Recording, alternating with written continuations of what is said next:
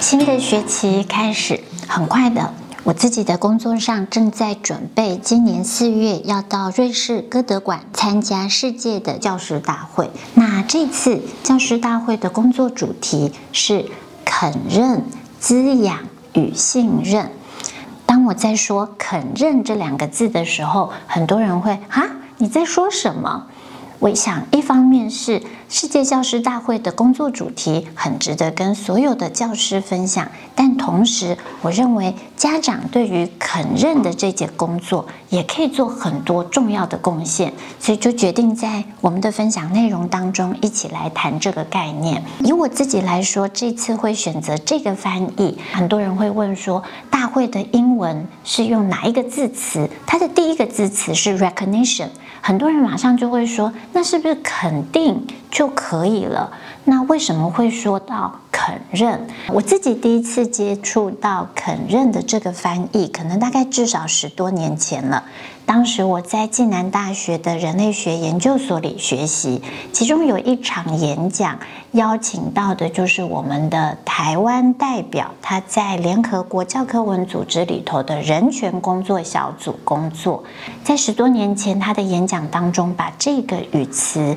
的翻译跟我们做分享。他说，其实最主要他们会选择想要用诚恳的恳。来做这个肯认的翻译，那认还是一样，继续以认识的认、认同的认的这个字把它组合起来。最重要，他们想要表达的是，肯认是一种我们对于他人的存在给予有温度的认同。简单来说，他当时给的一些例子是人权工作者，他们经常在世界的不同角落里看见某一些人、某一些族群，他们面对的是一种可能因自己不同的种族、文化、性别，甚至语言，他们在自己的生活环境感受到自己遭到蔑视，或者用我们很口语化的说，就是他们觉得其他人或者其他的主流社会把他们当空气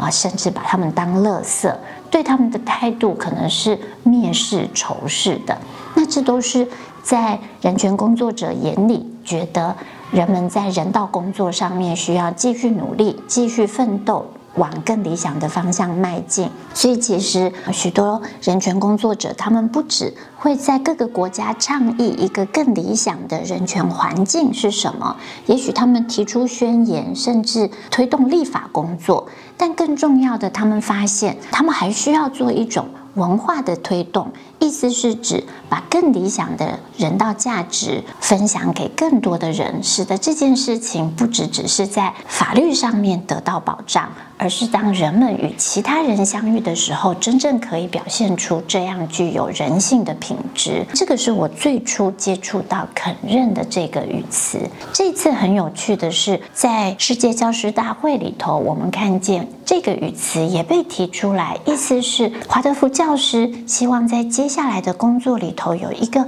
重点工作方向，是我们要练习肯认每一个孩子的独特性。那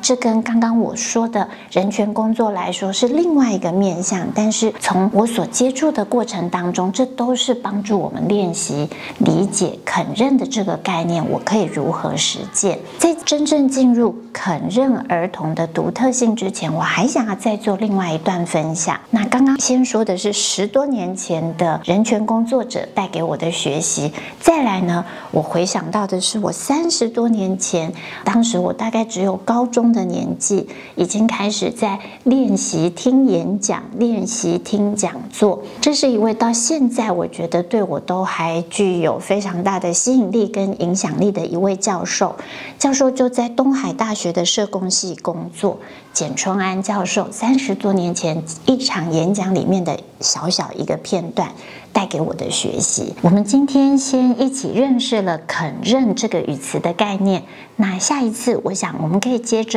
肯认”的概念再去连接东海大学社工系简春安教授曾经谈过的肯定他人、赞美他人。我们可以把“肯认”跟“肯定行动”做一个连接。